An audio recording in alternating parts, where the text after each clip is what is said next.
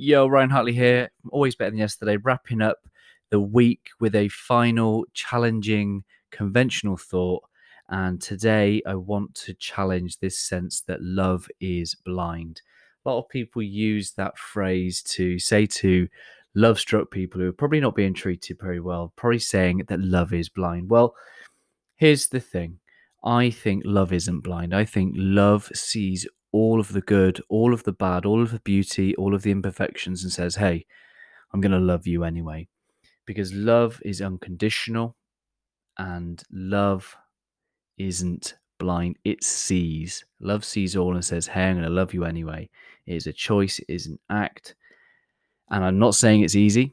And that can come in the home, it can come in the workplace, those that you lead, those that you uh, spend your days with, even those you serve um, within your day jobs.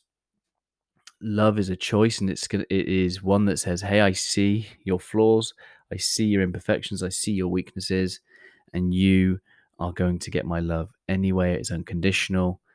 Um, it's a tricky one. It's a tricky one, but I really want to expand our hearts and our minds to say, "Go love, go love unconditionally." Because you never know. Those that might be hardest to love might need it most. This wraps up a week of challenging conventional thinking.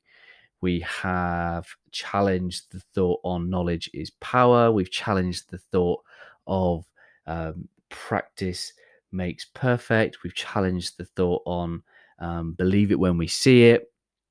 And then lastly, we're challenging the fact that love is blind, and we're saying love isn't blind. Love sees all, love sees through, and says, I'm going to love you anyway. Go love. Much love, guys.